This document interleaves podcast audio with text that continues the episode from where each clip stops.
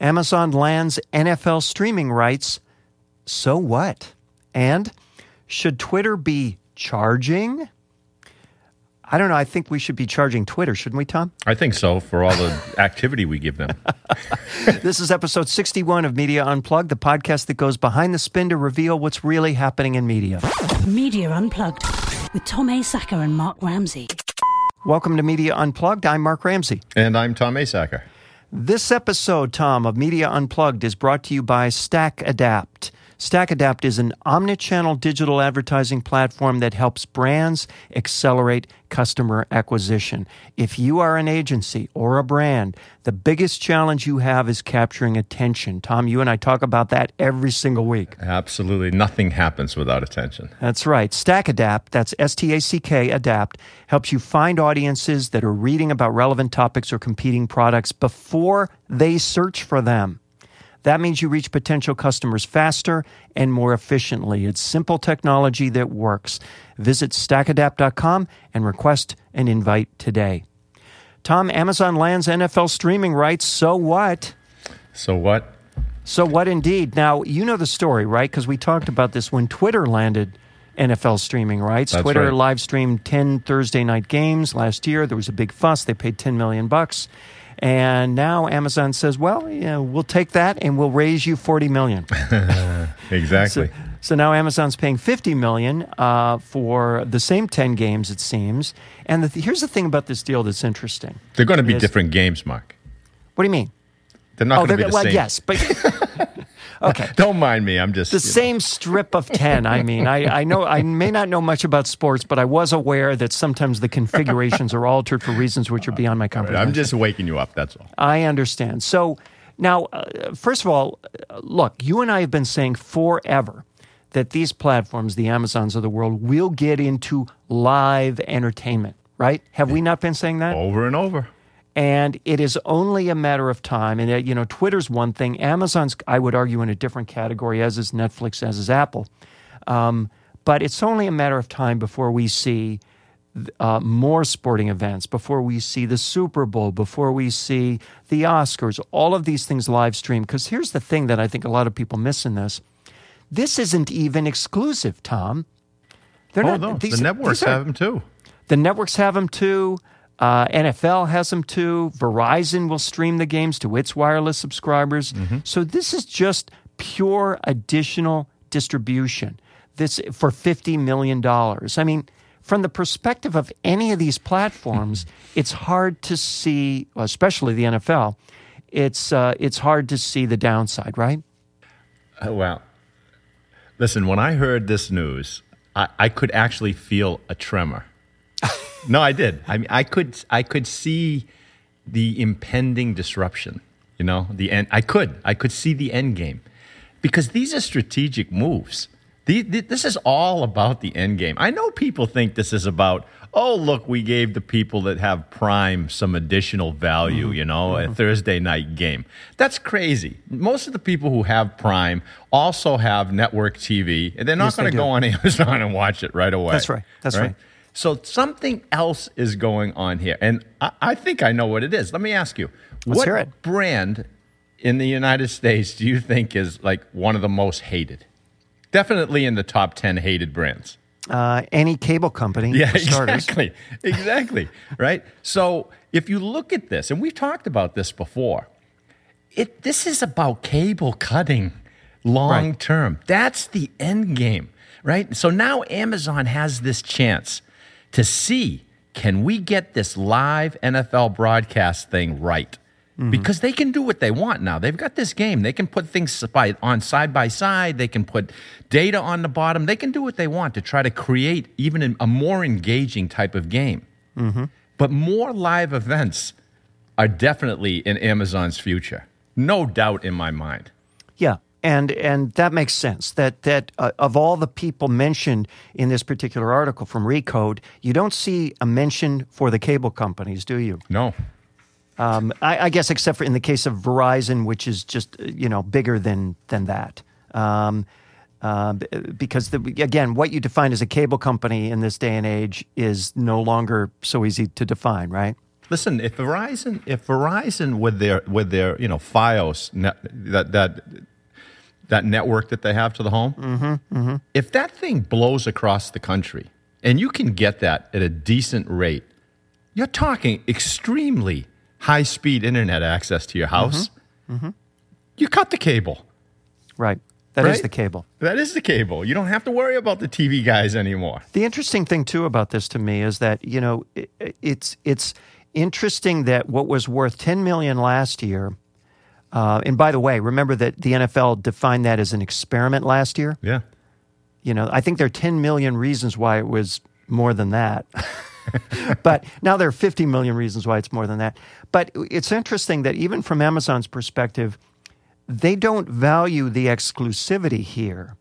They value the content more than the exclusivity because their model isn't about uh, you know attracting eyeballs the way the network's model is about attracting eyeballs. They're playing a bigger, a much bigger Oh, yeah. game, right? Yep. Yeah. Look, this, like I said, this is a long game.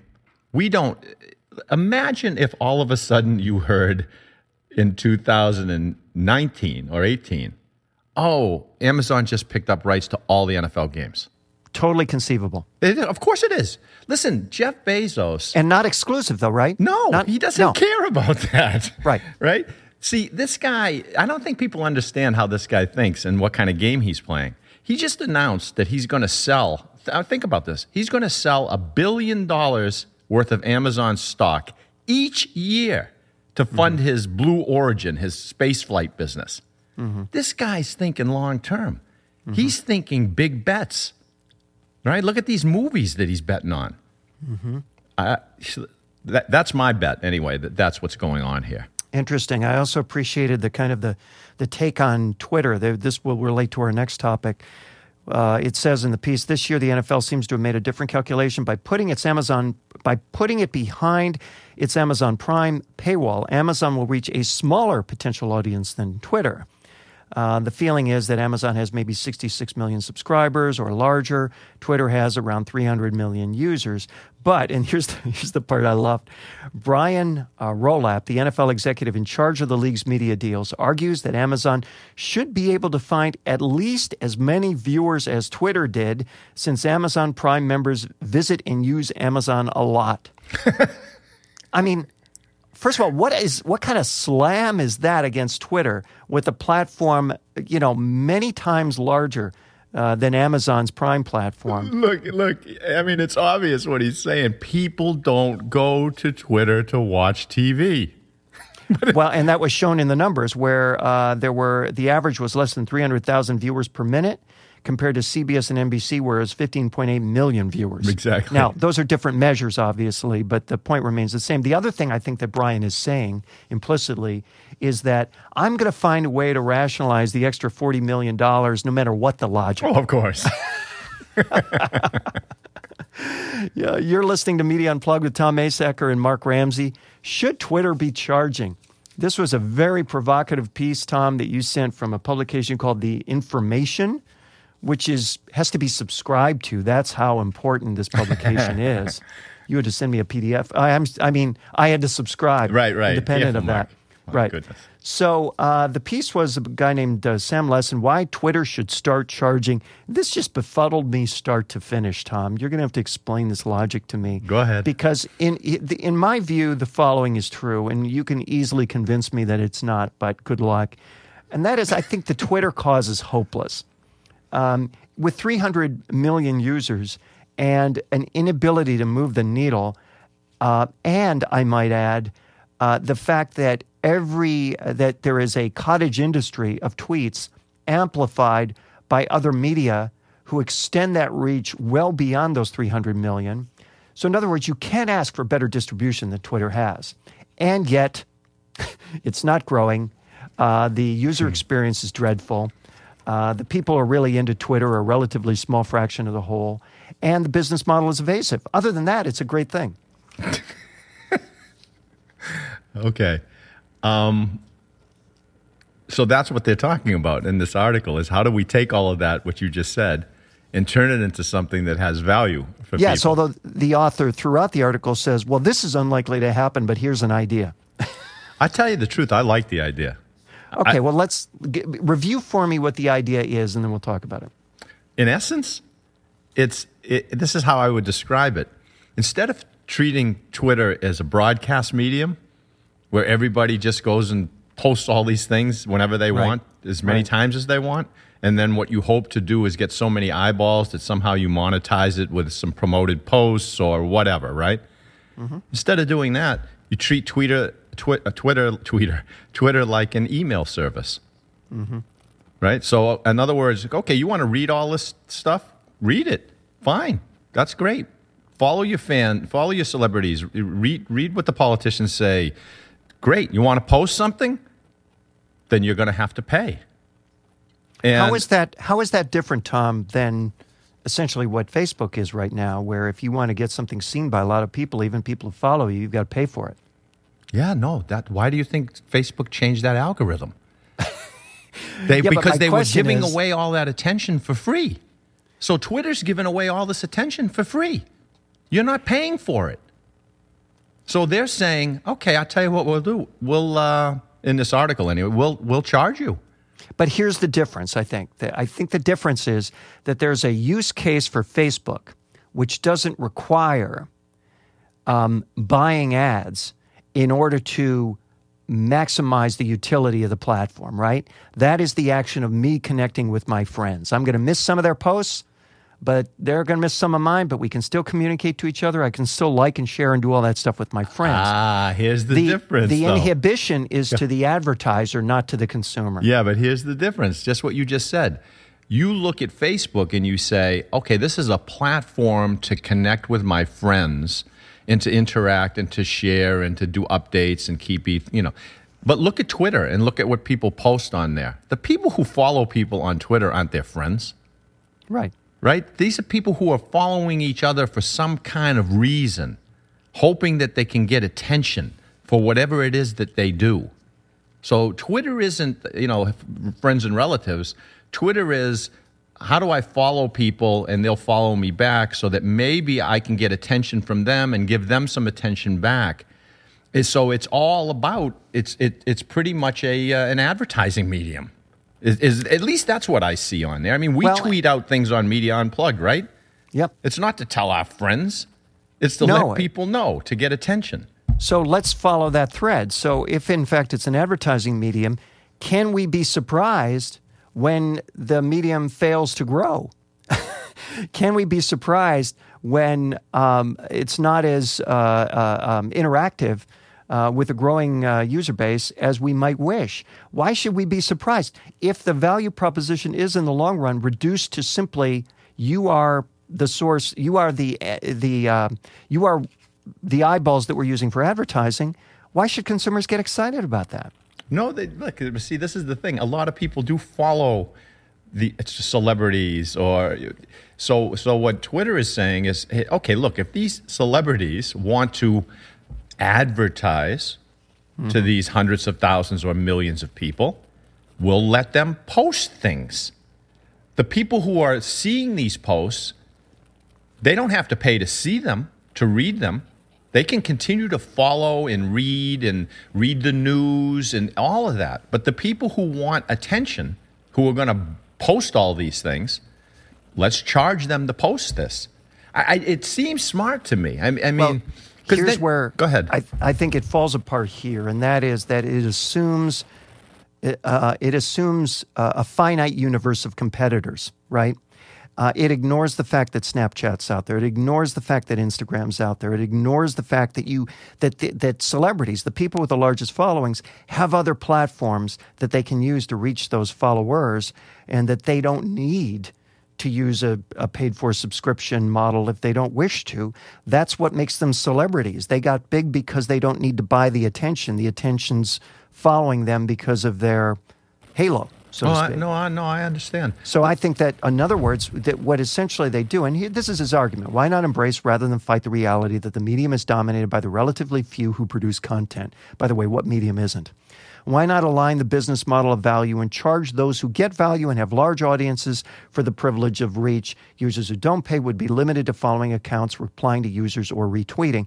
To which I'd say, great. And the people that you ask to pay will simply move to other uh, rising platforms.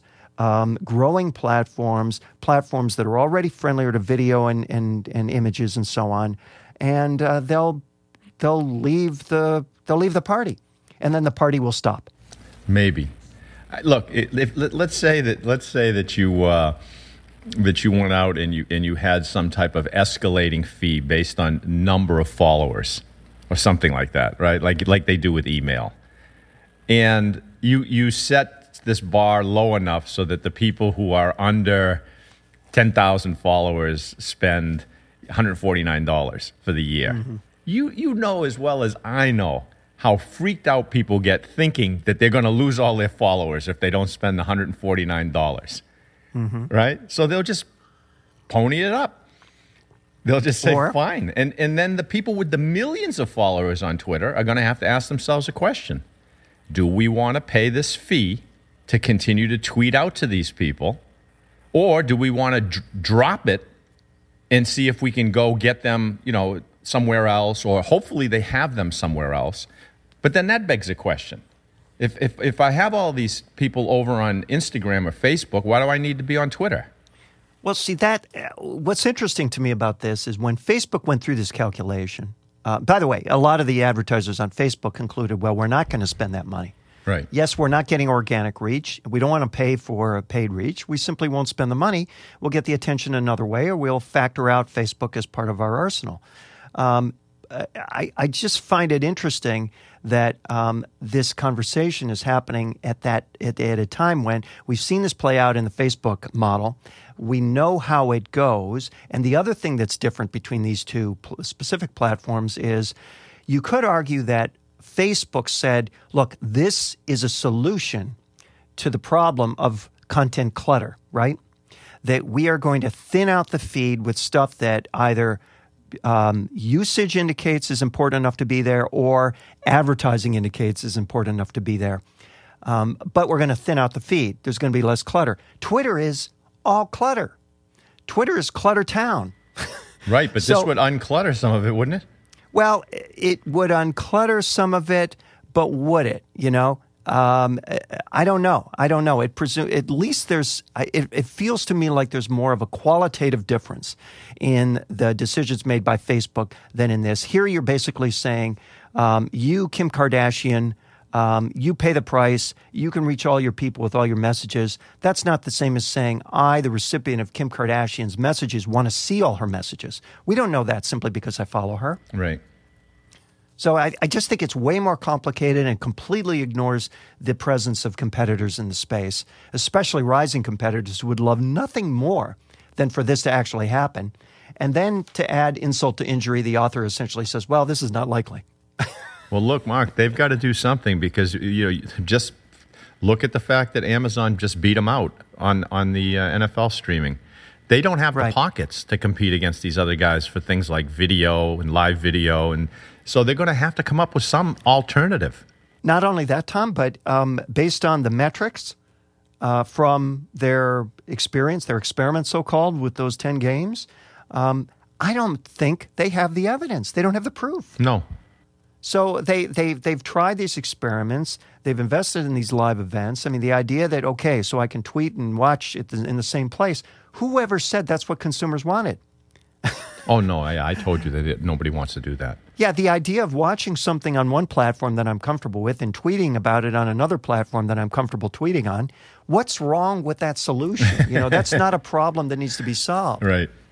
Yeah. Well, we'll see. Time will tell on this. Time will tell. Remember, this episode of Media Unplugged is brought to you by StackAdapt. StackAdapt is an omnichannel digital advertising platform that helps brands accelerate customer acquisition. StackAdapt helps you find audiences that are reading about relevant topics or competing products before they search for them. That means you can reach potential customers faster and more efficiently. Please support Media Unplugged by visiting stackadapt.com and requesting an invite today. Tom, it's time for Rants and Raves. Yeah. It is. You said something good this week? I don't know. Uh, you know what? I've got a one word rant rave. How's that? for celebrities. Let- Let's make it for celebrities. People looking to connect with their fans on Twitter and Instagram and All right. Snapchat and Facebook. You ready? Yes, I am. Bots. Uh, that's, you know, I think I'm done. I, I think it's possible that that's already happening widely, It's and it's just not widely acknowledged, Look, right? it's happening. This is the that's this is the new celebrity trend. So you create a chat bot, right? An, an automated program, and it greets and interacts with your fans online, so you don't have to worry Mm-hmm. about it. It's like Maroon Five, they have a Mm-hmm. Facebook Messenger bot, and when you Mm-hmm. go to it, a text bubble pops up. It says, "Hi, I'm the Maroon Five bot. Want to be the first to know when we release new music?" And then it comes out with a series of questions with multiple choice answers, and it leads fans down a path with emojis and video clips and everything. Bots, Mark. Bots. So, what's the end result there? Does it collect an email? What does it do? What does it? Uh, does it? Do whatever you want it to do. You don't have, see. You don't have to do anything anymore. This is this is what's going on. We don't have to do anything. Bots do everything. Like you said, you can hire a guy to write a book for you, book in a box. Then you have a Yes, bot I- to interact with the fans. You just sit at your desk. You do nothing. By the way, Book in a Box has reached out to me like twice. Did I send you the email they sent me uh, like a week or so ago? No. They've reached out to me twice in the past week because they've got a new uh, what's referral program, Tom. So you can see where this is going. The pyramid begins, right? So I get a bunch of people to spend money on Book in a Box, and I get a piece of the. Uh, I- we shouldn't even have mentioned their brand man, name. Oh man, oh man. You Listen, should have been more vague. This is the future. AI is going to replace everything. Celebrities, we're going to gawk at animated models. We're going to watch virtual reality concerts. We're going to be entertained by AI actors. Th- There's not going to be anything. No, there's not. Gonna, people aren't going to be anything. Just sitting around like Wall E. Those guys that just sit with the thumbs. Listen, WALL-E had a lot of heart, though, and I don't think these bots are going to have that. Technology giveth and technology taketh away. That's Mark. great. That's a good one. That's a good one. Well, let's see. I've got a, I- I guess a, um, a couple that are. Uh, now they're not related, I guess, but the, the, the first one that kind of s- struck me was: Did you see that Netflix changed their uh, rating system from a five star thing to a thumbs up, thumbs down system? When did this happen? I think it's happening right now. It's in the process of happening right now. oh, I don't like know. that at all. Uh, tell me why. because it doesn't tell me anything. I mean, let, let, how many stars? At least when you looked at the stars, it's, it showed you a rating. It said like 3,000 people, or, you know, because if you have 20 people watch it and 11 thinks it's good, is we're going to get a uh, thumbs up? Well, we, we don't know from uh, Netflix uh, how many people how many people have watched it. Do they have the count on how many people watched oh, yeah, it? or just the average right rating? next to the stars, like in, in brackets, it'll say, it'll have a number there. Is that Amazon or, or is that Netflix oh, or is that that's Amazon? Maybe that's Amazon. See, I think that's Amazon. Okay, so okay, I'm here's getting why. mixed up. here's why. Yes, exactly. And here's why I bring this up because I don't think you knew this because I didn't know this. But one of the main reasons why they changed this was because people misunderstood the five stars. Now I know what you're thinking. How in the world can you misunderstand that, right? well, it turns out, Tom, if I'm reading this piece right, which is from um, the Wrap, that those five, the the the score on each uh, title on Netflix is not a reflection of how everyone who sees the movie feels about the movie or the TV show. It's a projection of how likely you are to like that movie or TV show. Well, you know, Mark, I've never really thought of it. Have you ever rated a show with, Of with your I have. clicker after you watched it on Netflix? Yeah, we do it because it's on. It's easy. It's on the Roku. It's easy. Okay, You on know, mine, I don't wife. even know how to do it. So I often wonder who's rating these things. Well, the answer is, but see, this is the insight. I didn't realize this. They say one of the reasons they're changing this is because, quote unquote, people misunderstood the five star system. Now, Tom, when you presume to project meaning onto a metaphor that's been established for generations with something that means something completely different, maybe you shouldn't be surprised that folks are confused. Okay? So their solution was well, people understand thumbs up means you'll like it, thumbs down means you don't. So that's why they went with that more polar, polar, uh, polarized uh, model because people misunderstood that that the stars weren't a reflection of how America feels. It was a reflection of how The Amazon robots. thinks you're going to feel. Yes, once again, Back victory to the the bots. robots again. So that's that's the first one. This the second one I have, and that, that one was kind of a I don't know more quizzical than rant or rave. No, I think it's the second funny. one I have is kind of a, a rave of sorts, and this is not new. Have you seen you've seen the opening number to uh, La La Land, right? Yeah. Yep. Have you seen the new video that's that's going crazy viral right now, where a 17 year old, I guess, high school filmmaker um, recreated uh, a version of the opening number in order to invite Emma Stone, star of the movie, to prom. Oh no. No. Is it good?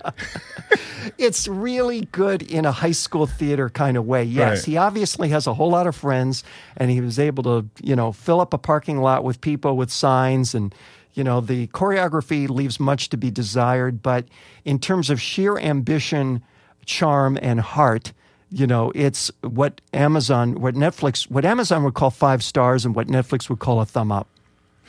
Um, and here's what, and it just has gone crazy viral. And uh, two things occur to me here. First of all, I have this very, very sad picture in my mind of Emma Stone looking at her her her publicist and asking, "Does this mean I need to go?" exactly. That's one. But the second is, I have to contrast that with the other kind of crazy viral video that's in the news right now, which, as you know, is from Pepsi. Oh, and this God. is the they and I don't want to spend much time on this because everyone's working this over pretty good. The Pepsi Kendall Jenner I know. protest ad thing, and it just occurs to me that here are the difference between these two is in one case you have you know kind of overbaked celebrity uh, being in the presence of something where she doesn't belong thus lending an air of inauthenticity to something which is fundamentally inauthentic on its face and presumes um, to project authenticity. And on the other you have a guy a 17 year old guy you know, from his heart, creating this, you know, version of the opening number of La La Land to send a message to Emma Stone. And it's just the, in a world where all we talk about is the importance of authenticity, I know. here you have one of the world's largest brands, um, you know, doing, making this awful mistake. And you have this guy in high school um, making this viral success. And just the contrast between those two struck me. You know, Mark, it's funny you say that Pep that they made a mistake. Do you Oh, realize? I don't mean a business mistake, no, Tom. I I know, I know. No, you I mean don't a mean- cultural mistake. I mean a cultural mistake. Yeah. No, I think sales for Pepsi are going to ri- go through the roof as a result of this. Don't get me wrong. Okay. I well, just they should. The next time they should hire a- a 17 year old kid that has this that has some bright twinkle in his eye and say, "Go make us a video." uh, they could do that, or they could hire Kendall Jenner. Which do you think they're going to do? I know, probably the Kendall Jenner. Did you see? Did you see that they apologized to Kendall Jenner? They apologized to you- her? Why would you apologize to Kendall Jenner? What did they? She made a ton of money for a job. What's to apologize for uh, making her look bad? I guess they should have given her a bonus. They gave her a bunch of attention too. That's right, and we know how precious that is. exactly. That's Media Unplugged for this week. Please remember to subscribe to us at iTunes or on Stitcher. And while you're there, please rate the show. It helps other folks discover us. You can also catch us at art19.com, Radio Ink, Media Village, Google Play Music, and TV News Check. Although I have yet to see us on TV News Check, Tom. I am a little. They say it keeps getting sent up there, but someone needs to make a decision, and evidently they're deciding not to decide. I know how that happens sometimes. Tweet it out before they charge us to do these We tweets. should indeed. You can follow Tom on Twitter at Tom Asacker and Mark at Mark Ramsey Media. Send us your questions or comments using hashtag Media Unplugged. If there's a media topic you want us to cover, tweet us. Catch up on older episodes, which are still, I could refer to as vintage now, Vintage. at our website, MediaUnplugged.net. Special thanks to the producer of Media Unplugged, Jeff Schmidt. Exciting audio for media. You can find him at jeff-schmidt.com. For Tom Asacker, I'm Mark Ramsey. Thank you for listening.